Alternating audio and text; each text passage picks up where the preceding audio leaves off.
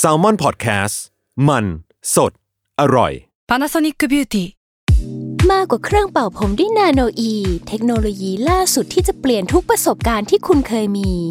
นาโนอีมอยส์เจอร์พลัสเพิ่มความชุ่มชื้นให้เส้นผมหลังใช้งานมากขึ้นถึง 18 เท่า พร้อมชะลอการเฟดของสีผมสำหรับคนชอบทำสีผม ดูแลความชุ่มชื้นทั้งเส้นผม หนังศีรษะและผิวคุณ Panasonic NA0J มีเทคโนโลยีนาโนอีที่ care only you Wonderful อัศจรรย์ความโง่ เพราะคำถามโง่ๆมีคำตอบน่าอัศจรรย์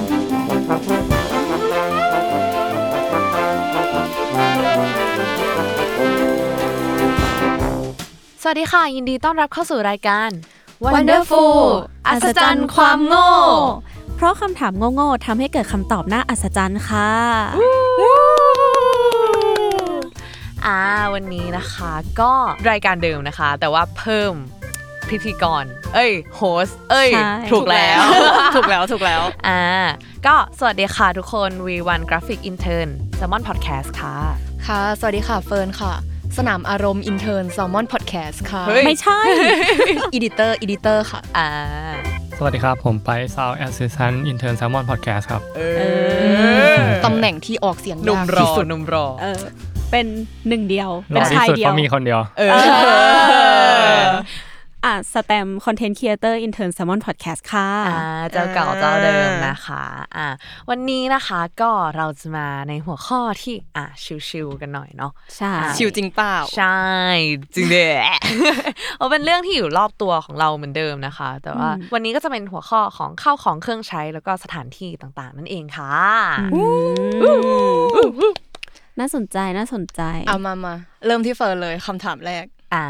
ทำไมกระดานดำถึงเป็นสีเขียว คือเดี๋ยวนี้เราเรายังใช้กระดานดำกันอยู่ปะเอ้ย นี่ เรา น้องๆป ใช้ ฐมน่าจะยังใช้อยู่นะ เราใช้จอโปรเจคเตอร์แล้ว หุย เฮ้ยโรงเรียนเราก็ใช้จอโปรเจคเตอร์ หรือว่าแบบ กัน whiteboard อะไรเงี้ย อ่า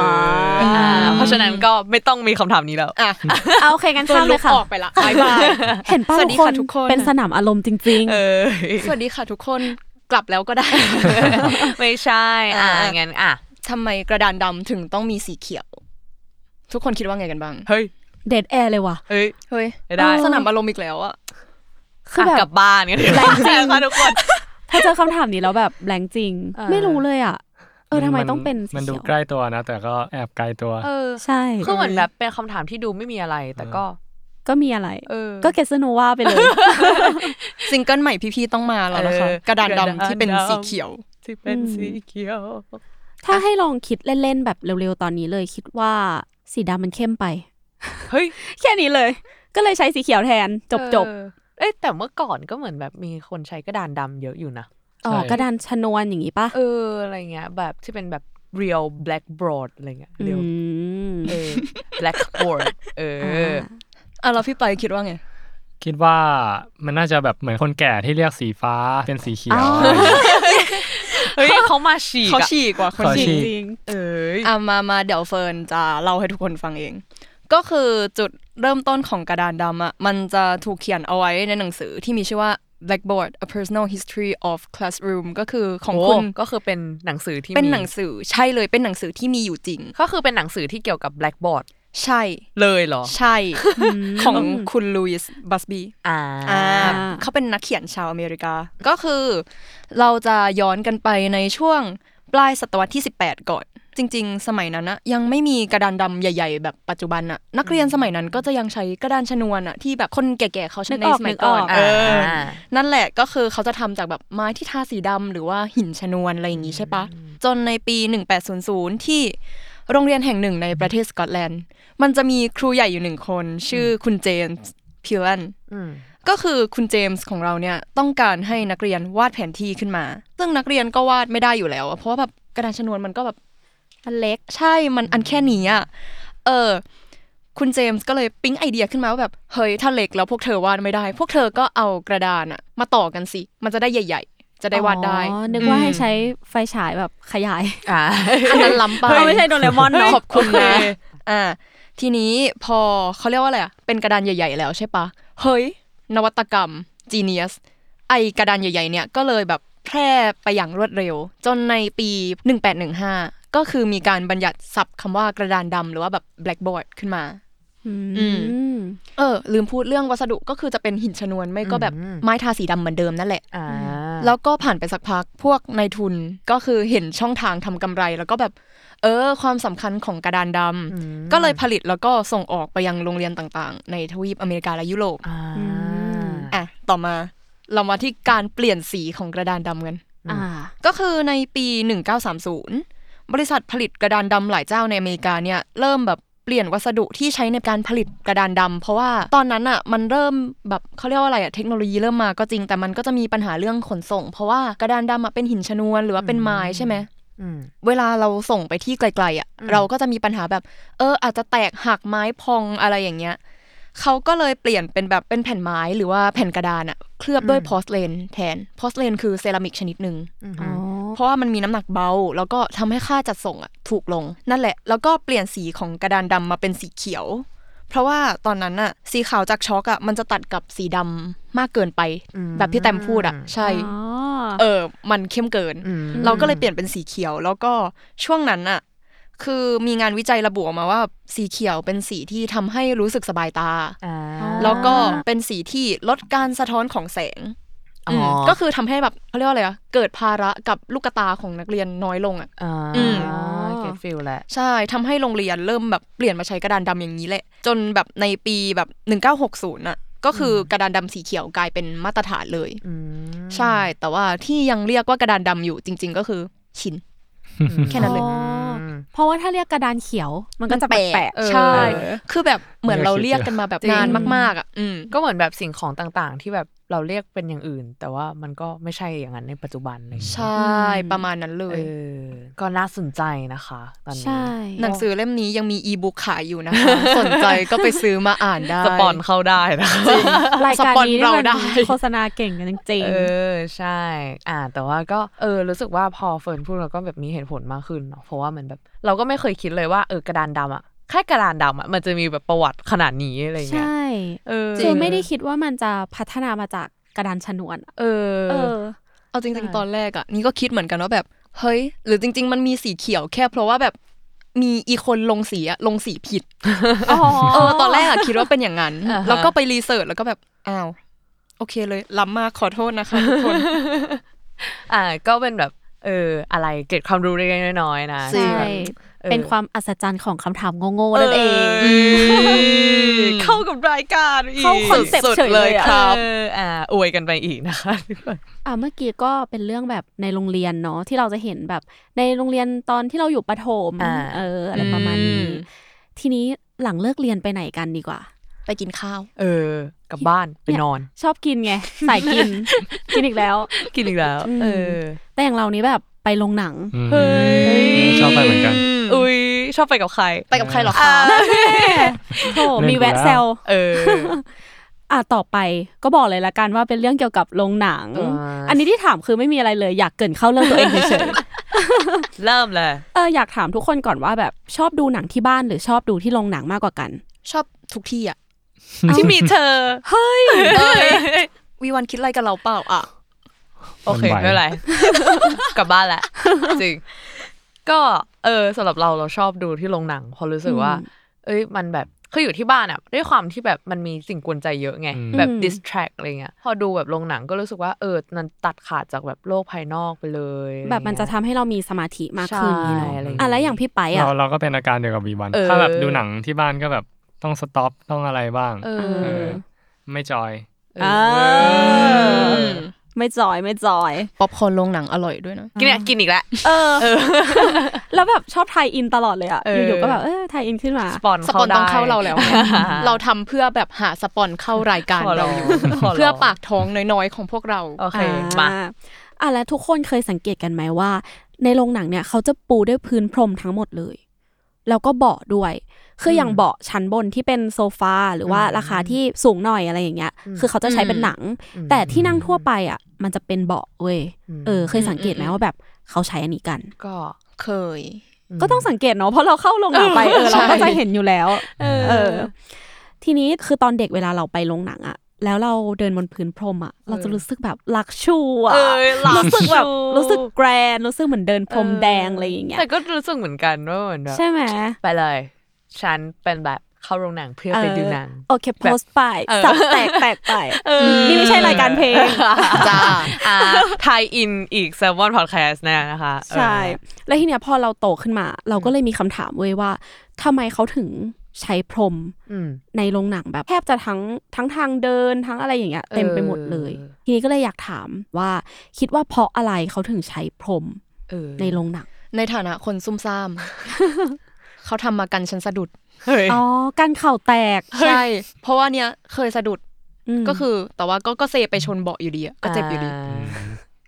สนามอารมณ์ เออสถาน ของโรงหนัง ของทุกทุกอย่าง จริง everything เมื่อกี้แค่ลงลิฟต์อะ เออ เพื่อนยังปิดลิฟต์มาหนีบฉันเลยอะ อุ้ย งงมาก ทำไมเพื่อนเฟิร์นทำแบบนั้น เอ น่ะ อเพื่อน นั่นดิ เพื่อใคร ทำไมสแตมเป็นคนอย่างนี้ เออ อ่ะแล้วพี่วันคิดว่ายังไง สำหรับเราอ่ะจะเป็นเรื่องของไม่รู้เหมือนกันอาจจะเหมือนแบบเป็นของเสียงด้วยไหมอะไรเงี้ย อืม เพราะว่าเหมือนแบบอย่างเหมือนแบบบางทีเนี่ยเราแบบไปโรงหนังสายอะไรเงี้ยเออแล้วแบบเวลาวิ่งเข้าโรงอ่ะ ก็คือแบบ วิ่งแบบเร็วมาก พี่ อะไร ตูน เงี้ยเออแต่ว่าก็คือไม่ได้มีเสียงดังอะไรเงี้ยเพราะว่าแบบ อืม ทุกอย่างเป็นพื้นพรมหมด เสียง ล รองเท้าอะไรอย่างงี้ ใช่ ใช่ไหม อะไรเงี้ย อืม ก็เลยแบบ เอ้ย ก็น่าสนใจดีนะ อืม อืม ก็จริงๆวันเนี้ยเราเป็นคนเกริ่น แต่เราจะไม่ใช่คนอธิบาย เอ้ย เพราะว่าคนที่อธิบายเรื่องเสียงได้ดีกว่าเราเนี่ย ก็น่าจะเป็นพี่ไป เอ เอ อ อ sound assistance หนึ่งเดียวของเรา เออ เดี๋ยวเราก็เลยจะให้พี่ไปอธิบายให้ฟังว่าทำไมโรงหนังเนี่ยเขาถึงใช้พื้นพรมกัน อ่าเมื่อกี้ที่วีวันตอบมาก็ถูกส่วนหนึ่งเลยนะอื อื ม ม แต่ว่ามันก็มีเหตุผลอื่นอีกก็คือหลักๆ ก็จะมีอ่าเรื่องความสวยงามความหรูหราก็ใช่ อืม อืม มันก็จะดูแบบเป็นธีมเดียวกันดูเข้ากัน อืม แล้วก็มีเหตุผลแบบที่เกี่ยวกับด้านวิทยาศาสตร์ ก็คือด้านเสียงแล้วก็ด้านภาพเนาะ ว้า อื ว ม ก็คืออย่างแรกนี่ก็วิทยาศาสตร์ แต่เราอาจจะไม่ต้องลงลึกขนาดนั้น ก็คือพรมเนี่ยมันมันช่วยเรื่องเสียงสะท้อนได้ดีกว่า เวลาเราดูหนังกันแล้วในโรงหนังเนี่ยเขาใช้ความดังที่ค่อนข้างมากเนาะ อืม แล้วถ้าเป็นแบบเป็นกระเบื้องหรือว่าเป็นพื้นไม้อะไรเงี้ยมันก็ยังสะท้อนอยู่ แต่ถ้าเป็นพรมก็จะช่วยได้ แล้วก็ด้านเรื่องเรื่องเสียงตอนเดินไปเข้าห้องน้ำนี่ก็ส่วนหนึ่งอ่าแล้วก็ด้านภาพอันนี้เราไม่ได้หาข้อมูลด้านนี้เท่าไหร่ แต่ว่าก็คิดว่ามันก็ช่วยได้ส่วนหนึ่งคือเรื่องแสงสะท้อนแบบเวลาที่สะท้อนเข้ามามันก็จะไม่รบกวนสายตาของเรา อ๋ออา ใช่แล้ คื ว อ เรา อ่ะ อ่า อ่ะก็คือเหมือนถ้าเขาใช้พื้นกระเบื้อง อื มันก็จะสะท้อนอะไรอย่างเงี้ยแล้วมันก็อาจจะแบบเข้าตาคนที่กำลังดูอ ใช่ ก็ ยู่ จริง เนาะ อยู่ แต่จริงอันนี้ เราคิดว่าเขาก็คงคำนวณมาแล้วแหละว่าใช้สิ่งเนี้ยมันน่าจะเรื่องราคาด้วยแล้วก็ตอบโจทย์เรื่องการใช้งานมากกว่า อืม ใช่ ก็เหมือนแบบเป็นการเก็บเสียงจากในโรงด้วย ไม่ให้อ เก็ อบ กไป เสียงอาจจะไม่มากแต่เรื่องเสียงสะท้อนเนี่ยน่าจะช่วยได้เยอะที่สุด อ่า อ่าใช่ อ่าก็ โห โอ้โหดูมีความรู้ มีประโยชน์มากกว่าที่ คิด ใช่ ล้ำอ่ะ มันดูแบบเป็นเรื่องเล็กๆ แต่ว่ามันก็แบบมีผล อืม อืม เขาคิดมาดีแล้ว ใช่ จริง เออ Genius จริง จะบอกว่าประโยชน์ของพรมไม่ได้มีแค่เรื่องเสียงกับเรื่องภาพอย่างที่พี่ไปายบอก เฮ้ย เออ อันนี้ก็จะเล่าให้ฟังต่อเล็กๆ น้อยๆเนาะคือ เวลาเราเห็นพรมเนี่ยเราจะรู้สึกว่าพรมมันทำความสะอาดยากปะ อืม แบบถ้าสมมติเราทำอะไรสักอย่างที่เป็นครีมๆตกลงไปอย่างเงี้ยโอ้ทำความสะอาดยากแน่นอน เอันนี้เคยทำแบบสไปร์หก อ่า รู้ เจ สึก อแล้วเจอแล้วตัว คุณแย่ แล้ว และหนึ่ง รู้สึกผิดมากแบบ ลงหนังมาตามตัวได้นะคะ อ่ะก็คือเราจะเห็นว่ามันทำความสะอาดยากแล้วก็ อ่าฮะ น้ำหนักเยอะใช่ป่ะเพราะว่า อืม อย่างพื้นพรมอย่างเงี้ยมันจะเป็นผืนเดียวกันอ่ะ มันจะไม่ใช่การแบบเอามาต่อต่อต่อ แต่มันจะเป็นผืนใหญ่เลย อืม อืมแต่จะบอกว่าจริง ๆอ่ะพรมมันไม่ได้ทำความสะอาดยากขนาดนั้น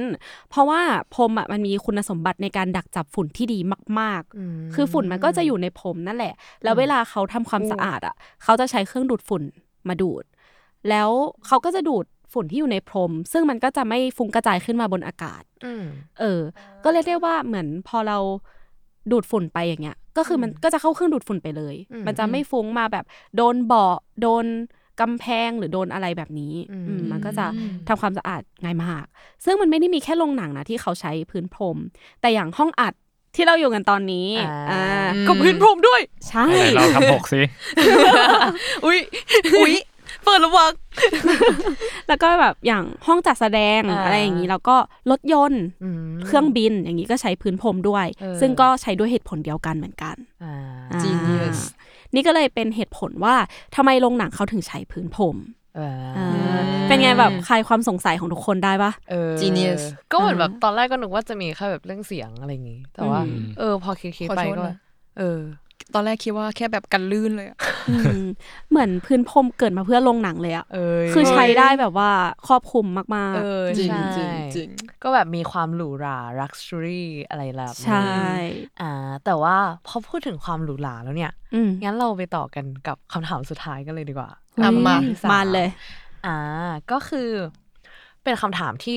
คือเราอ่ะ อาจจะแบบสงสัยเองด้วย แต่แบบคนอ่ะ ไม่ค่อยแบบเอกใจเท่าไหร่คือเราอ่ะอยู่ในหมู่บ้านที่แบบมันมีบ้านแบบหลาย ๆ หลังมากเลยใช่ไหมแล้วก็คือเป็นหมู่บ้านแบบไกลตัวเมืองนิดนึงอะไรเงี้ยแล้วก็คือเหมือนเนี่ยก็จะเหมือนแบบมีหมู่บ้านมีบ้านอยู่หลังหนึ่งในหมู่บ้านที่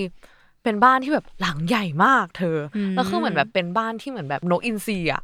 ไม่รู้เคยได้ยินหรือเปล่า ที่เหมือนแบบเวลาแบบตามละครไทยต่างๆอ่ะก็คือจะเป็นแบบบ้านหลังนี้ที่เหมือนแบบเออเขาใช้แบบถ่ายละคร เป็นแบบ อืม เซตติ้งสำหรับแบบ อืม บ้านพจมานหรือว่าแบบบ้านคนรวยอะไรเงี้ย อืม ในยุคแบบแปดสิบเก้าสิบอะไรเงี้ยเออแล้วคือแบบทุกครั้งที่แบบผ่านบ้านหลังเนี้ย เราก็จะแบบเฮ้ยทำไมเขาถึงแบบต้องทำบ้านให้ออกมาแบบยิ่งใหญ่ขนาดนี้ด้วยอะไรเงี้ย แล้วก็ทำไมถึงจะต้องแบบใช้สถาปัตยกรรมแบบกรีกอ่ะ เป็นแบบบ้านขาวๆอะไรเงี้ย เออ คือเนี่ยก็เคยเห็นเหมือนกันแล้วแบบ เออ พอเห็นก็จะสังเกตว่า โหแบบใช้เสาธรรมดาไม่ได้เลย จะต้องแบบเป็น เออ คอรินเทียน เอ อะไรแบบ อไอ นี้ โอลิกดอลิก เออ ใดๆอะไรอย่างงี้ น้ำพุนี่ขาดไม่ได้อะ ใช่ ใช่ไหมทำไม น้ำ เขา ตา ต้องมี กรรมเทพ น้ำพุ หนึ่ง เออใช่ แล้วก็คือเหมือนแบบรู้สึกว่าเฮ้ยแบบพอเหมือนแบบมองไปในแบบบ้านละครหลาย ๆ หลังเนี่ยเขาอ่ะก็ชอบเหมือนแบบเป็นแบบสถาปัตยกรรมแบบเดียวกันเลย ก็คือแบบ อืม กรีก แล้วก็ อ่าใช่ คือเป็นบ้านคนรวยที่เหมือนแบบบางทีอ่ะก็คือรู้สึกว่าก็เป็นแบบเยอะเกินอ่ะ ความแบบลักชูรี่ทองทองๆแล้วแบบทองไปหมดเลย โดยที่แบบ อืม มันเกินคำว่าแบบพอดีเกินไปหน่อย แล้วก็แบบสวยอะไรเงี้ยหรือว่า อืม บางทีเราอาจจะรู้สึกว่าเออมันเยอะเกินไปเอง ม เออ มันก็เลยเกิดเป็นคำถามที่เราจะถามวันนี้นะคะ นั่นก็คือคำถามที่ว่าทำไมบ้านคนรวยในสมัยแบบ 80 90 ถึงต้องฟุ่มเฟือย แล้วก็แบบเป็นสถาปัตยกรรมแบบกรีกนั่นเอง เออคำอะไร ขำเฉยๆ เฮ้ยเนี่ย เขาเล่นผมอีกแล้วอะ ไม่เออ ซึ่งจากคำถามเนี้ย เราก็คือเหมือนแบบไปรีเสิร์ชมานะคะ ว่าเฮ้ยมันเกี่ยวกับอะไรกันอะไรเงี้ย ซึ่งมันก็จะเกี่ยวกับเรื่องของยุคเรเนซองส์แล้วก็ประวัติศาสตร์ศิลป์ด้วยทุกคน ม เออ ซึ่งเหมือนเราอะรู้สึกว่าบ้านที่เหมือนแบบเป็นคฤหาสน์ต่างๆ เนี่ย คือคนรวยเนี่ยเขาอะเหมือนแบบจะมีภาพในหัวไว้อยู่แล้วว่า โอเค พอเรามีเงิน เราแบบเออต้องแบบมีฐานะหน่อย แล้วซึ่ง อืม พอพูดถึงเรื่องฐานะเนี่ย ก็จะอยากทำให้บ้านของตัวเองเนี่ย เป็นอย่างวังเว้ยทุกคน อย่างเหมือนแบบ อืม คฤหาสน์ทั่วไปอะไรเงี้ย ก็คืออยากให้แบบบ้านของเราแบบคล้ายวังอะไรเงี้ย แล้วพอเหมือนแบบถ้าสมมติอะสมมติยังไม่ได้พูดถึงไทยนะ ถ้าแบบพูดถึงแบบแบบฝรั่งก่อน คือถ้าสมมติเราพูดถึงความหรูหราความลักชัวรี่ความวังเนี่ย ภาพในหัวเราอะอันแรกคืออะไร เวสไซด์ เออ อืม ภาพในหัวเราคือแวร์ซายน์ใช่ไหมทุกคน ซึ่งแบบเออแวร์ซายน์ก็จะเป็นวังของฝรั่งเศสนะคะ อืม ที่มันตั้งอยู่ ก็จะเป็นพระราชวังแวร์ซายน์ที่แบบทุกคน เกรน เออแกรนแล้วก็ลักชัวรี่ที่เหมือนแบบเป็นอันดับต้น ๆ เลยพอนึกถึงความแบบออริจินอลของความแบบลักชัวรี่ความแกรนความร็อกโคโคอะไรต่างนี้ ก็คือแวร์ซายน์เนี่ยมันก็จะเป็นเหมือนแบบเออต้นแบบเลยว่า ถ้าพูดคำแบบหรูหราวังในฝันอ่ะ ก็จะเป็นแวร์ซายน์เอออ อืม เราก็เลยรู้สึกว่าเนี่ยความแวร์ซายน์ตรงนี้เนี่ยที่เหมือนแบบเป็นจุดเริ่มต้น ให้เหมือนแบบคนที่มีฐานะเนี่ย อยากจะทำบ้านของตัวเองให้เหมือนกับแวร์ซายน์เออ ก็เลยเหมือนแบบมองกลับมาว่า ที่มันกลายเป็นเหมือนแบบสถาปัตยกรรมกรีก พวกมีแบบรูปปั้นต่างๆ หรือว่าเป็นเสาที่หรูหราเนี่ย ส่วนหนึ่งอ่ะก็มาจากเหมือนแรงบันดาลใจของวังแวร์ซายน์ด้วยที่เป็นความแบบศิลปะทางล็อกโคโคอะไรอย่างนี้อ่า อื ม ก็จะเป็นแบบเรื่องของประวัติศาสตร์ศิลป์ใดๆ ใช่ ซึ่งเหมือนก็จะมีเหมือนอีกในแง่หนึ่งที่เขาบอกว่า มันจะมียุคหนึ่งนะคะที่ชื่อว่ายุคนีโอคลาสสิกซึ่งเป็นเหมือนแบบยุคที่มาจากหลังของเรเนซองส์แล้วอะไรเงี้ย ซึ่งก็คือพอพูดถึงความงามดั้งเดิมของศิลปะเนี่ยนักศิลปะทุกคนเนี่ยก็จะนึกถึงแหวกกรีก กรีกเนี่ยมันจะเป็นความงามแบบคลาสสิกของมันอยู่แล้ว ไม่ว่าจะทำอะไรอ่ะถ้าเราแบบมองกลับไปในสถาปัตยกรรมกรีกหรือศิลปะกรีกเนี่ย มันก็จะเป็นความสวยแบบดั้งเดิมของมัน โดยที่แบบเราไม่ต้องแบบไปหาอย่างอื่นว่าเราต้องทำยังไงให้สวย ก็คือแค่ อืม มองกลับมาในแบบสถาปัตยกรรมกรีกว่า อันนี้นี่แหละคือสวยที่สุดแล้ว ของมันใช่ ก็เลยเหมือนแบบ เออ ก็เป็นแรงบันดาลใจด้วยที่เหมือนแบบ เออสถาปัตยกรรมที่หรูหราอย่างแบบฟุ่มเฟือยเนี่ยก็จะได้รับแรงบันดาลใจจากกรีกมานั่นเอง อืม นะคะ ประมาณนี้ใช่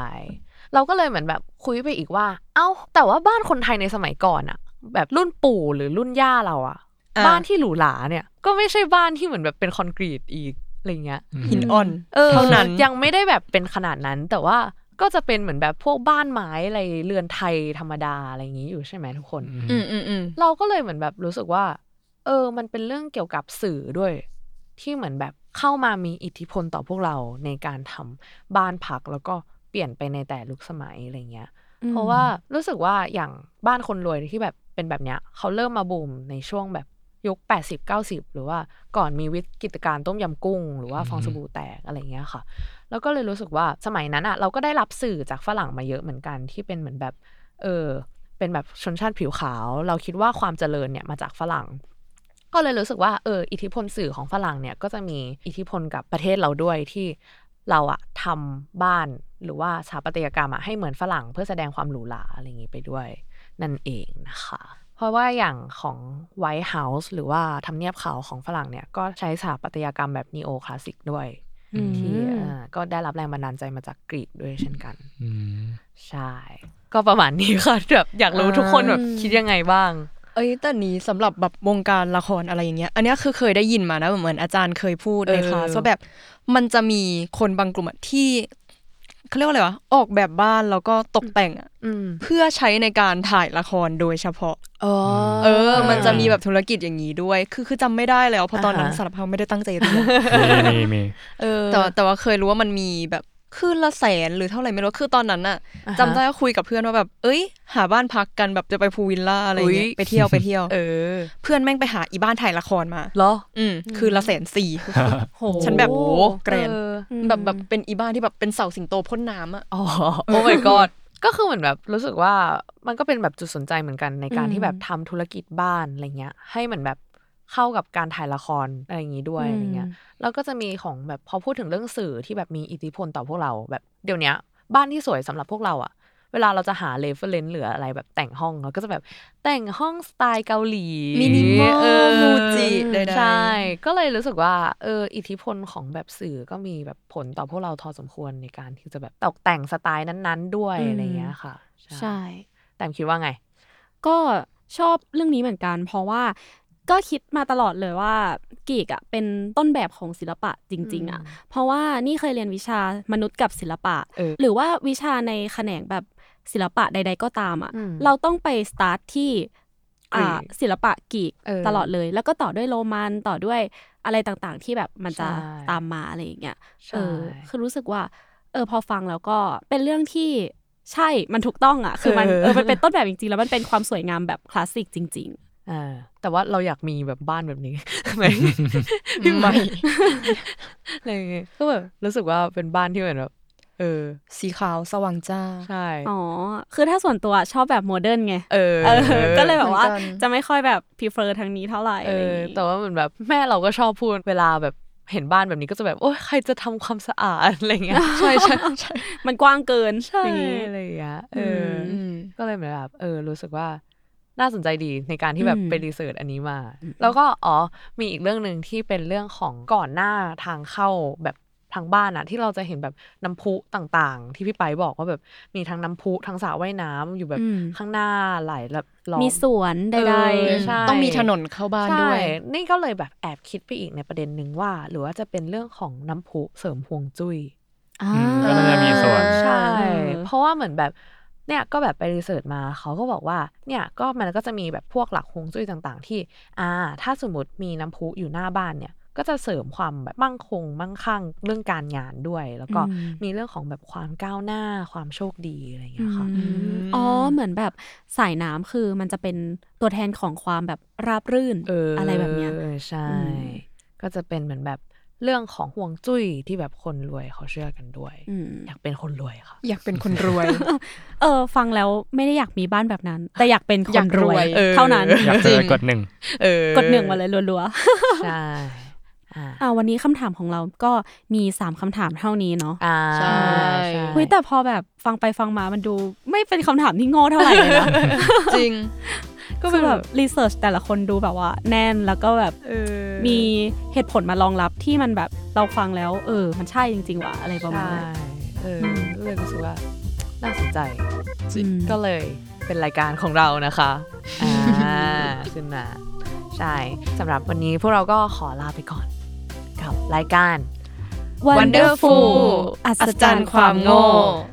และอาทิตย์ต่อไปนะคะ จะมีคำถามโง่ๆอะไรที่พวกเราจะมาให้คำตอบแบบอัศจรรย์กันอีก ก็อย่าลืมติดตามฟังกันด้วยนะคะ ได้ค่ะ วันเสาร์วันนี้ลาก็ไปก่อน บ๊ายบาย บ๊ายบาย Bye.